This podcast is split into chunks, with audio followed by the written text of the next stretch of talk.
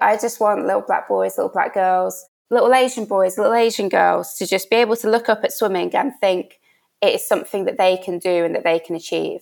And I'm not even talking on like an Olympic medal stage. It can just be 25 meters learning to swim. And I just really think visibility is key for that in making people aware that it is open to them, that it's not closed off because of their race or because they might not see anybody who does it that looks like them.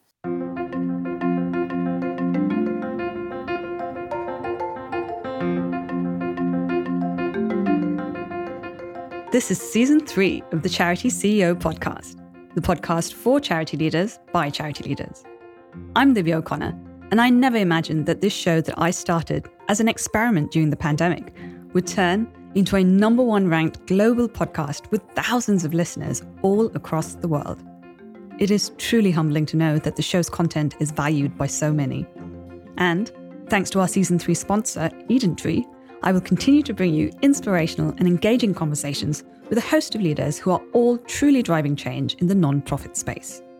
Eden Tree themselves are owned by a charity and have led the way in responsible and sustainable investing for over three decades. Thank you to Eden Tree. Now, on with the show. As we kick off season three of the podcast, I have a real treat in store for you. Today, I have not just one, but two fabulous guests on the show. Alice Dearing, the first black female swimmer to represent Team GB at an Olympic Games, recently returned from Tokyo, and Danielle Obe, co founder and chair of the Black Swimming Association. Amongst other things, they are here to talk about water safety, as well as representation and role modelling for Black, Asian, and minority ethnic communities in aquatics. One of the things that shocked me when I was doing my research for this show is the finding by Swim England that black children are three times more likely to drown than white children. Swimming is a vital life skill, and from dealing with controversy at the Tokyo Olympics to tackling stereotypes and myths about swimming in the community, the Black Swimming Association is leading the charge to diversify the world of aquatics through education, advocacy, support, and research. This is their story.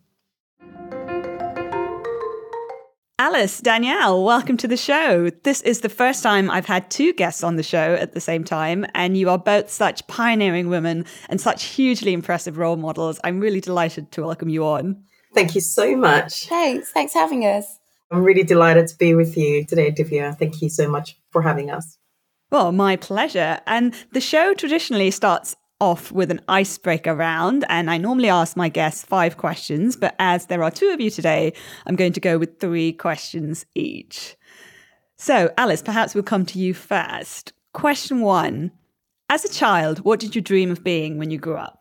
My big thing was I wanted to be a lawyer. My mum used to watch Ally McBeal. Is oh, that yes. right? Ally McBeal. Yeah, Ally McBeal. I was a my big fan. used to watch. th- yeah, my mum used to watch that, and I just used to always think it was like really cool and really exciting. So yeah, I always wanted to be a lawyer, and then I got older and realized it was a lot of work and it wasn't as glamorous as American soap operas made out. So yeah, I went off that.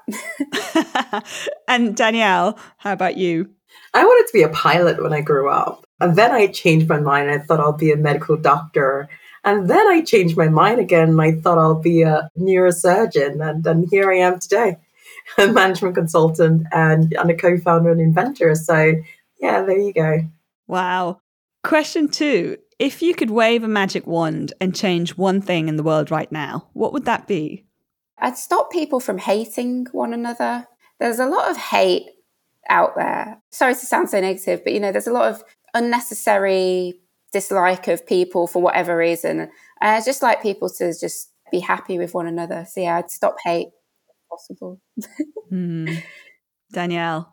Well, this again may sound a bit out there, but I will take away COVID and I will have the world as it was during COVID, especially with the first lockdown where you had human nature at its best, where you had younger people looking out for older ones the community, and the world really came together as one to see what we could do to, to fight a common enemy called COVID, and also the time that families had to spend together. For some families, that was brilliant. For others, it wasn't so so great. But yes, I think that togetherness, that sense of purpose, and that sense of together we will achieve more. Yeah, that's what I'll do.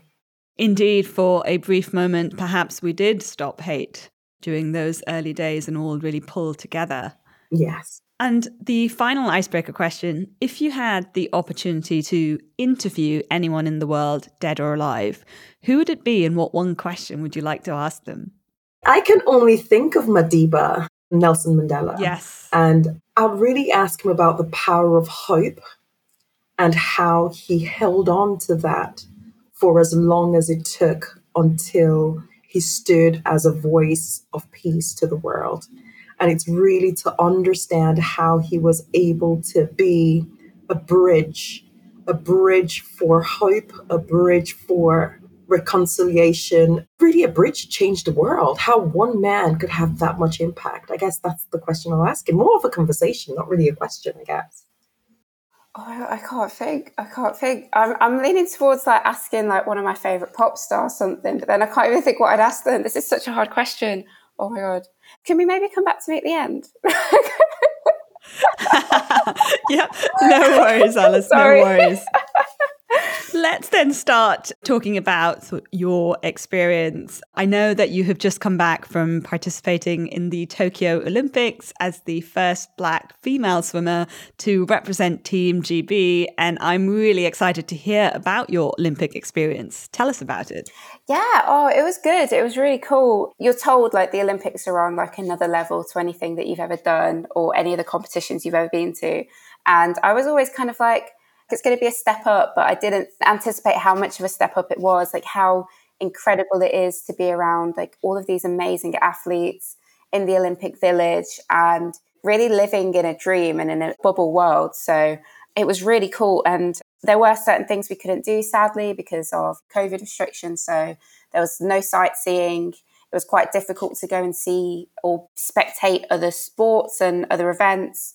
And it was like masks everywhere you went. But I was just grateful it went ahead. I was so grateful that the IOC and the Japanese authorities really pulled through and made these dreams happen for so many athletes because it's been a crazy 18 months for everybody, not just athletes. And to have had this goal to work towards and not have had everything derailed, I was just honestly so grateful. So my experience was great. I wasn't happy with my performance, but everything outside of that was fantastic. I remember when the Olympics came to London in 2012 and what an incredible buzz it was across the city and across the nation. And I did feel a little sad for the Japanese people to have sort of missed out on that experience, but then still really great that the Games went ahead, as you say. And so tell us a bit more about your race, Alice, the 10K marathon swim. I mean, what a huge moment for you as an individual and for what you represent in the sport. What was that like for you? Oh, I really just wanted to get in and enjoy it. I actually felt quite relaxed on the day. I felt ready for it. Obviously, I was very nervous. This is the biggest moment of my life so far. I had worked so hard towards it. It was a very early start, 6:30 in the morning diving. So I was up at 3:30, I think, and at the race venue at about 4:20 and it was a buzz, everything was going on. There's not many athletes, there's only 25 of us in the race or 24, I can't remember which, but not many compared to what we're used to. But like standing on the start line and just being like, okay, this is the Olympic final. This is the moment that you've daydreamed about for God since I was nine. But then over the past year, it's all I've kind of thought about. Like every day I wake up and I'm, it's like, it's one day closer to the Olympics, it's one day closer. And you get in and this is what you train for, for this opportunity. So to have had that moment and had that chance and came away with what I know is quite a disappointing result for myself. But just to have had that opportunity is incredible. And it's only given me more fire and more experience for hopefully my next opportunity, which I'm looking towards Paris for. I think it's really interesting that women first started participating in Olympic swimming back in the Summer Olympics in 1912, and that it has taken 109 years for there to be a black female swimmer representing Britain in the Olympic Games. So, Alice, you know, really well done and congratulations on that. Thanks. I really love your motto of striving for excellence in and out of the water. And I understand that one of the things that is really important to you is to be the voice of diversity in elite competitive swimming. And on that note, tell us about the Black Swimming Association, the charity that you co founded along with Danielle and two others. And Danielle, perhaps I can bring you in here as well. The Black Swimming Association is something that, like I've always known, has been needed, but to be one of the people help co-found that and help set it up and take it from some daydreams that I had in my head to the amazing work that Danielle and the team is doing. It's just so exciting. And Danielle will explain it a lot better, but we're just looking to make swimming accessible to everybody, regardless of their background. And break down these myths and these stereotypes which have kept black people out of swimming for decades. And we've ended up at a place now where 95% of black adults and 80% of black children in England don't swim regularly. And we don't even know the numbers of how many can't swim. So there's a lot of work to be done, and to be the group of people looking to help make that change is just so exciting. And I know my younger self, my little nine year old self, who was looking at the sport of swimming and having all these hopes and dreams and excitements over what's to come, would be so excited by the Black Swimming Association set up to just open up swimming to everybody. Indeed. And I know that 78% of Asian children don't swim as well. And the statement that really shocked me when I was looking at the statistics and findings by Swim England was that black children are three times more likely to drown than white children. And with that context, Danielle, as the chair of the Black Swimming Association, can you tell us more about the vision and mission of the organization and its work? Absolutely. And again, truly honored to be here. I will answer your question, but I just couldn't pass on the opportunity to say what a fantastic, fantastic day it was for my family, for the BSA, and for a lot of us in the community the day that Alice raced. The fact that she was there and that she got into the water, it was quite surreal. I was quite tearful as well to have thought that, my goodness, I could see myself, my daughter could see herself, other young children could be inspired by that moment of an Olympic dream. I know that Alice always says that she wanted to do so much better, but I'm thinking she was 19th in the world of out of what, 7 billion plus people. Yes, incredible. And as she was getting in and they were all walking through, my little girl said, Mommy, look, that's Alice. And you know what? She's the only black woman in the entire race. And I didn't even notice that. And she's eight. And I thought, oh my goodness. Wow. I think for me, it's quite selfish because I think, you know, she'd already rewritten history, like literally rewritten history. and so each time she says, know, she could have done better, I'm just thinking, my goodness, girl, you did fantastic. It's truly an honor to be on this podcast with you. And it is an oh. honor to stand with you and Seren Jones and Ed Accura co founding the Black Swimming Association. The Black Swimming Association really is the first charity of its kind in the UK, and it has been set up to tackle the inherent inequalities that we have, systemic, institutional, and otherwise, within the aquatic sector as a whole. It's been set up to ensure that everyone takes up swimming as a life skill. Swimming not just as a sport or as an activity, but swimming from a water safety perspective. So we want to really highlight the value of swimming as a life skill everyone should have. We also want to showcase the aquatic benefits, the benefits that the world of aquatics has got to offer.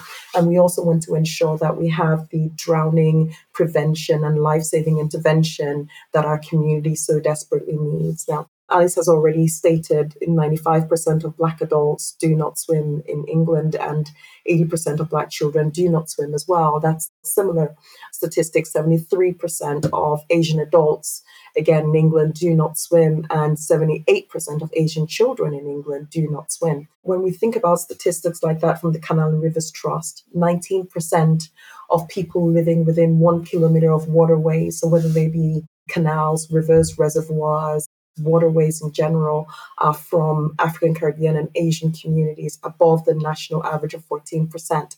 And 61% of families, again, living within one kilometer of waterways, are from low social backgrounds. It really brings it home because as a community, we are quite low or lacking in water safety awareness and intervention and the education that's available, but we are also the ones that live within that proximity. So that's really why the, the BSA was set up. Our target audience, African, Caribbean, and Asian communities in the UK and in Ireland, but we've not been set up to exclude any community. But what we want to do is to tackle these figures, the statistics that we have within our community. And we're hoping that if we use the 19%, we certainly can change the dial for the 61%.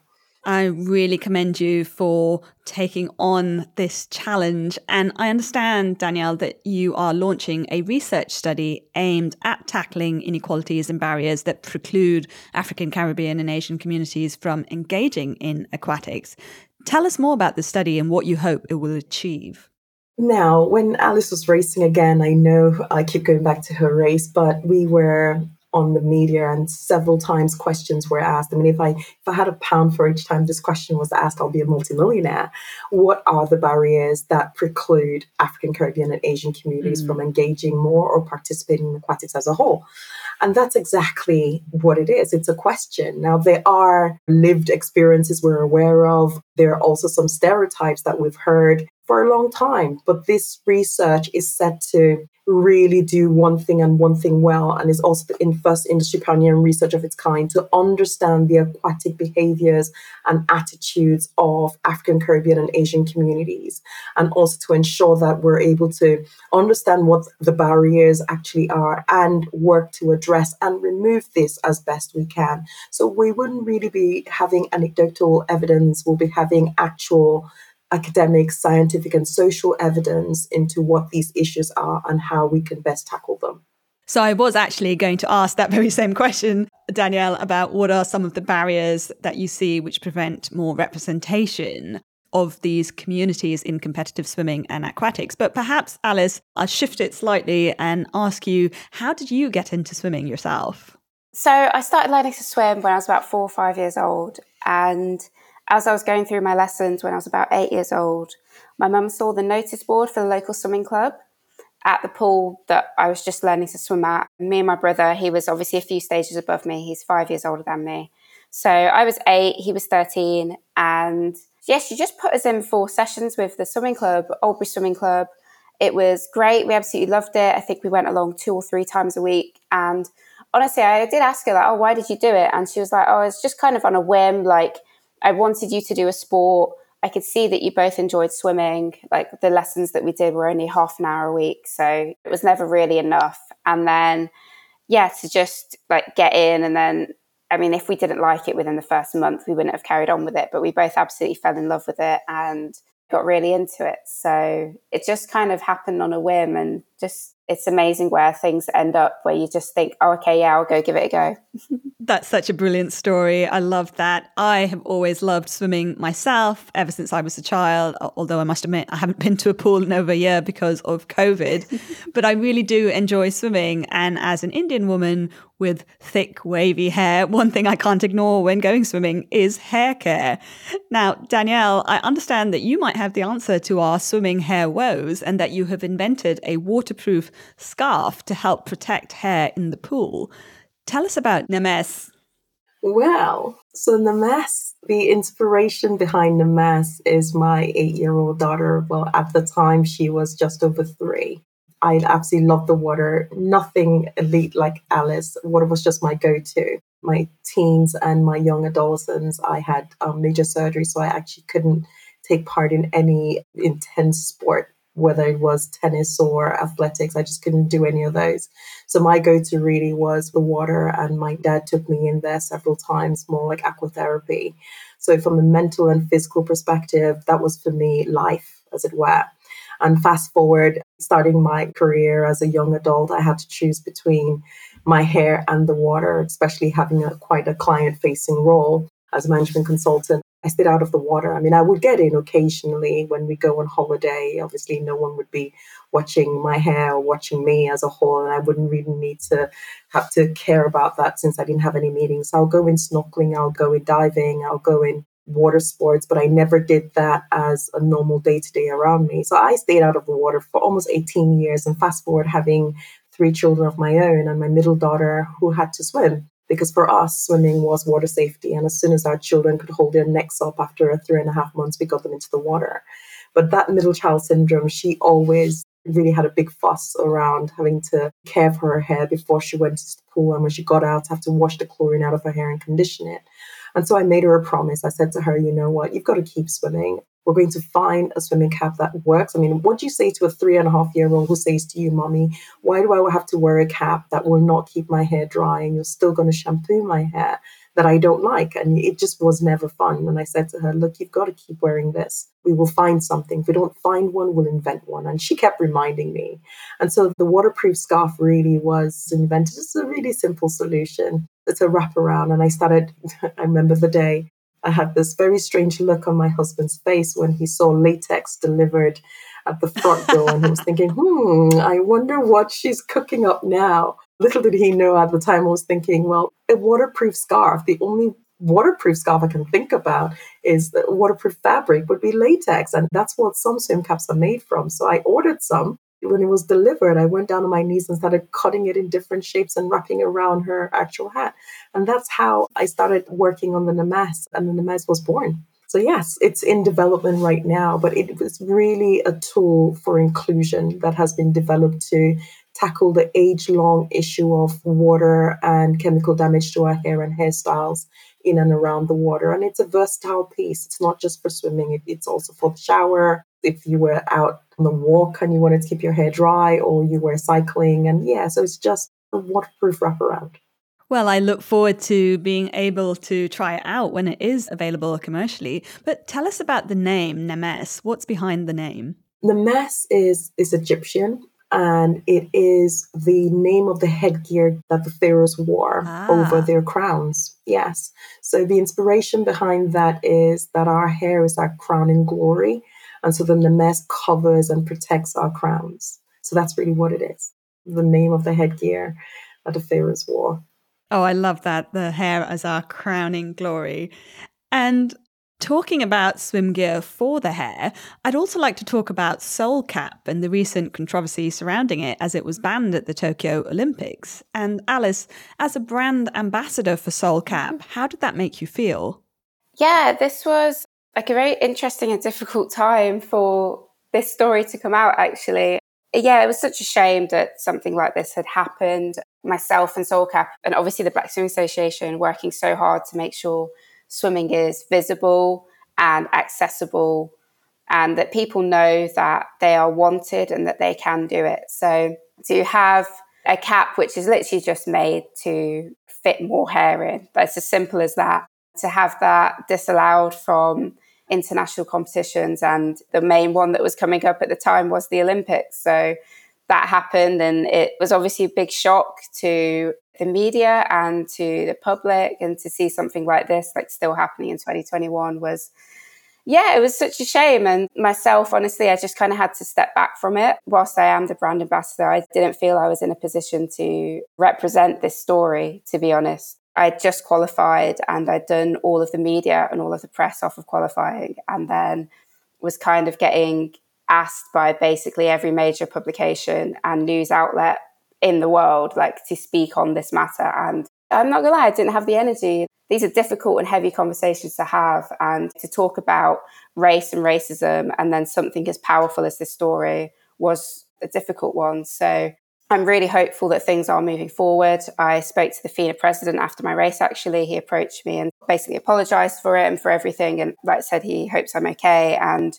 it sounds like things are hopefully going to be moving forward. And I like to think there's going to be a happy ending at the end of this. And I guess the final thing I, I'll just like to add to this is that there's like different ways of being educated. And I think everybody needs to be educated on something at some point.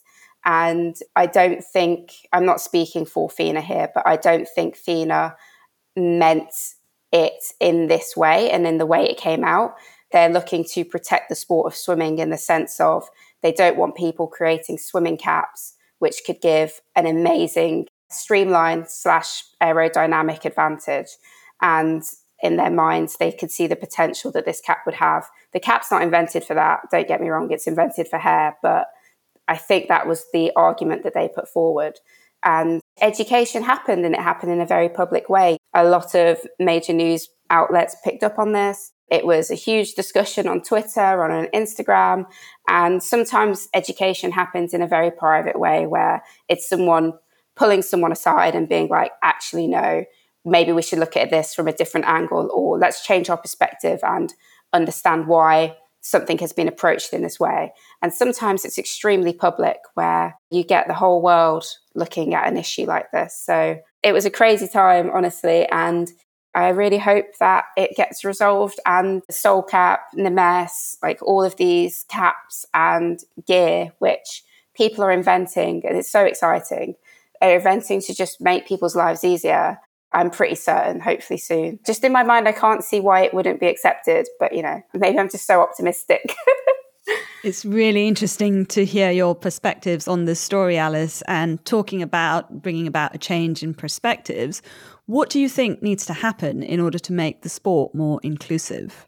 I just think visibility is so key. I just want little black boys, little black girls, little Asian boys, little Asian girls to just be able to look up at swimming and think, it is something that they can do and that they can achieve.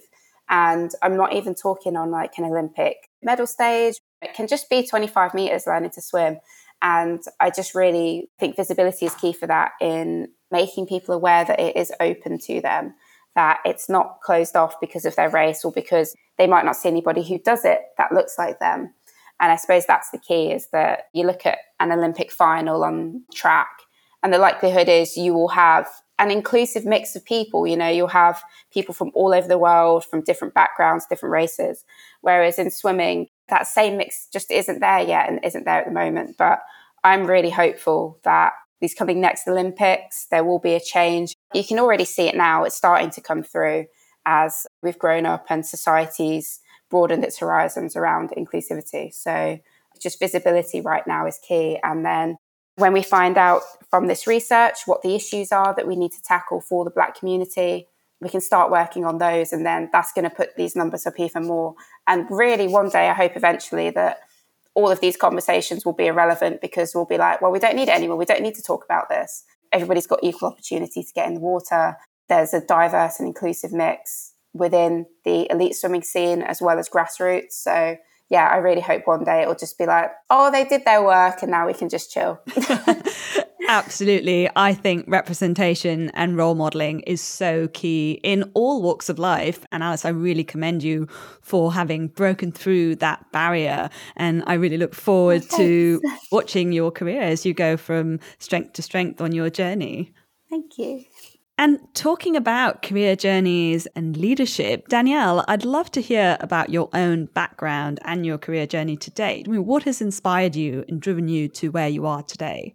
My background is in management consulting, organizational development, and program management. In my many years of working in the financial industry, insurance, worked on the Fujitsu and the Olympics 2012 at the time, their back office systems, nothing could quite have prepared me for taking on the role of the chair of the BSA. And that's because it brings it all together when you have purpose and you have expertise in a field, but more importantly, when you have a certain view. And my view really what inspires me every day as we tackle these issues. The vision of the BSA is to work towards ethnic diversity in aquatics. And our mission is to ensure that everyone, African, Caribbean, and Asian communities, have got equal access, they feel included, and have a safe and quality experience in, on, and around the water.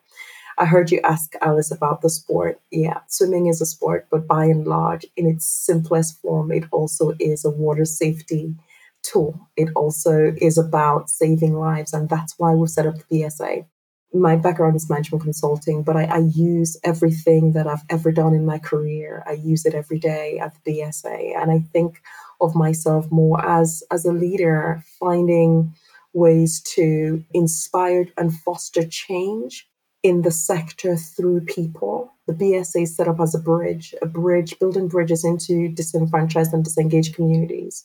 And I think I've said that several times, even when we had the issue with FINA, that we are we're a bridge, we're not a whip. We want to see how we can work together because we believe that our greatest strength lies in working together as a sector, as a people, to tackle these issues that affect our communities. And the only way we can do that is being relational. The only way we can do that is to sit down and have dialogues to really understand what these issues are and how best we can work together.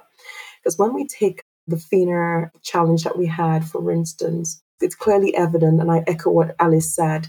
I don't think in any way FINA intended to make the sport not as inclusive as it could be. I think FINA was not aware that hair is a significant barrier for certain communities. And so to foster representation and participation and inclusion, you had to tackle what these barriers are. And one of them is hair. And if there are any tools that have been invented or created or redesigned to ensure that we tackle the issue of hair, then that is a tool for inclusion that should be promoted. It should be aquatic gear that should be available because I think the loud outcry that we had with the community was the community saying we want to have options. We want to have options to pick whether we choose to wear a speedo, an arena hat, or a soul cap, or anything else in between. We want to have the option. We want to have the say. We don't want you to dictate to us because these are our lived experiences that you haven't had yet. But if you're looking to drive that inclusion and representation, poolside especially, then you know you want to be tackling some of these issues. And so I I see my role, my present role, as just that that leader that brings the sector together and really gets us talking and coming up with solutions, co creating with disenfranchised communities solutions that are adapted to them to ensure that we're able to change the dial where it really, really matters. I love how you describe that, Danielle, in terms of the BSA being set up as a bridge to enable you to have dialogue and work together with FINA and the communities, and indeed to increase education and awareness that is ultimately going to lead to greater inclusion and indeed greater awareness around water safety. And Alice, coming back to you, I mean, what's next for you? And we obviously are delighted and wish you well for all of your training and preparation for the Paris Olympics. But what are your aspirations between now and 2024? And where do you derive your day to day inspiration from? Yeah, I'm going to go through a few life changes between now and Paris. I'm finishing my dissertation in about three weeks' time. I've got my hand in. And yeah, I, it'll be the first time that I'll be out of education since going into education for preschool slash reception. So as long as I've been a swimmer, I've been in education basically in some form. So yeah, I'll be going to being a full time athlete, which I'm actually really excited by. Gives me just a lot more free time, a lot more time to focus on swimming, my career, both in and out of the water. Yeah, I'm looking forward to that. And then the key one next season is, for me anyway, is the Commonwealth Games. I really want to qualify for that. It's in Birmingham. I'm from Birmingham. The pool is literally like a mile away from the house that I lived in my whole time whilst I was there. And it's really exciting to have something like that on my doorstep and the potential legacy that this is setting up for the children and adults of Birmingham is just so exciting and I want to be a part of that. There is some difficulty with that in terms of my event because there's no open water event at the Commonwealth Games. So I have to move back to pool swimming and do hopefully the 400 and 800 meters freestyle, which both me and my coach are aware of the challenge, but both think it's achievable, hopefully. So that's what I'm aiming for. And then year after that, the 22 slash 23 season, that's already the qualification for the Olympic Games. They're already picking from the World Championships that year. So before I know it, it's back into the Olympic focus mindset. So honestly, yeah, it's going to be a very quick three years leading into Paris. And yeah, I just want to make sure my name's on that plane ticket and I'm going to Paris and hopefully a second time Olympian. I'll know what I'm up against and I'm not going to leave any stone unturned in the next three years. So I'm just looking forward to that opportunity again. Well, best of luck for the Paris Olympics and, of course, for the Commonwealth Games. I'm sure Birmingham will bring you lots of hometown love to carry you through for that. And one last question to you both. I mean, it's been an absolute honor and privilege talking with you both today. And I just wanted to ask if you had any final thoughts or reflections that you would like to share. I mean, what is one thing that you would like listeners to take away from this conversation?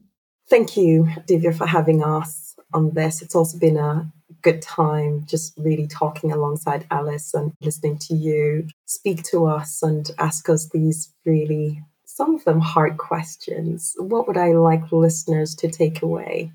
It's really the focus on working together to achieve more we will continue doing what we've set the BSA up to do unite the sector and disenfranchised communities, African, Caribbean, and Asian communities. And the work that we're set up to do, we want to take down those figures of 95 and 93, of 80 and 78. But to drive those down, when we drive those down, we'll then build up. We'll see a lot more Alice Dearings in the pool because right now it's really about water safety, it's about water confidence, and also it's about the aquatic opportunities that are available. But people can't embrace opportunities if they first do not feel safe and have a quality experience in, on, and around the water. And so, with the research underway and a few local delivery pilots in London, which will be followed by Birmingham and Leeds and Manchester eventually, we want to do just that. We want to start looking at how we get people into the water safely, how we work with communities, how we co create with them, because this work is really about legacy and impact and relevance for our community. Thank you, Danielle. And Alice? I'd like people to take away that you might think something in life isn't for you, or you don't see many people who look like you in that field or that career or that sport or that instrument, I don't know, whatever it is. I just want people to know like, if you want to go do it, just go do it. Go find a way to do it. And if you enjoy it, great. If not, at least you tried something new and gave it a shot. And yeah, sorry, I just put this in now because I remembered I haven't answered one of the questions from the start. So I'm sorry that it ended up waiting this long for it, but I really couldn't think of anything. But I'm a massive fan of Doja Cat, and I'd probably ask if I could be in one of her music videos. And I know that's not an interview question, but I think I'd still chance it. And I don't know if she'd say yes. She'd probably say no, or we'll see what we can do, and it wouldn't happen. But you know, at least at least I've asked. Yeah. well, if anybody who knows Doja Cat is listening to this podcast, get in touch with Alice Dearing. She wants to be yes, in your please. next music video. Got to shoot your shot. Brilliant. Alice, Danielle, thank you so much. That was so inspiring. Thank you for being guests on the show. Thank you so much for having us. Thank you for having us. What an honour it was to speak with Olympian Alice Dearing, future swimming gold medal winner, I'm sure, and Danielle Obe, co founder and chair of the Black Swimming Association. It was so inspiring to hear about the BSA's focus on working together to achieve more specifically around education and awareness about safety in the water, as well as representation and inclusion. And I think Alice's message of just give it a shot applies to all aspects of life. Whether you are looking to start a business, launch a podcast, run a marathon, or learn how to swim, just take that first step. Go for that run, jump in that pool, and you never know. You might just end up becoming an Olympic champion. I hope you enjoyed this latest episode of the Charity CEO podcast, a show that, thanks to you, our listeners, has repeatedly reached the number one spot in Apple's non-profit podcast category. If you found this conversation valuable, please help spread the word. Share or tag us on Twitter or LinkedIn or Instagram, and make sure you subscribe to the show by clicking the subscribe button on your podcast app. And if you're feeling inspired or uplifted by what you have just heard, please share the joy by leaving us a five star review visit our website, thecharityceo.com, for full show details, information on past season guests, and to submit ideas for future guests. Thanks again to our season 3 sponsor, Eden Tree, and thank you for continuing to listen.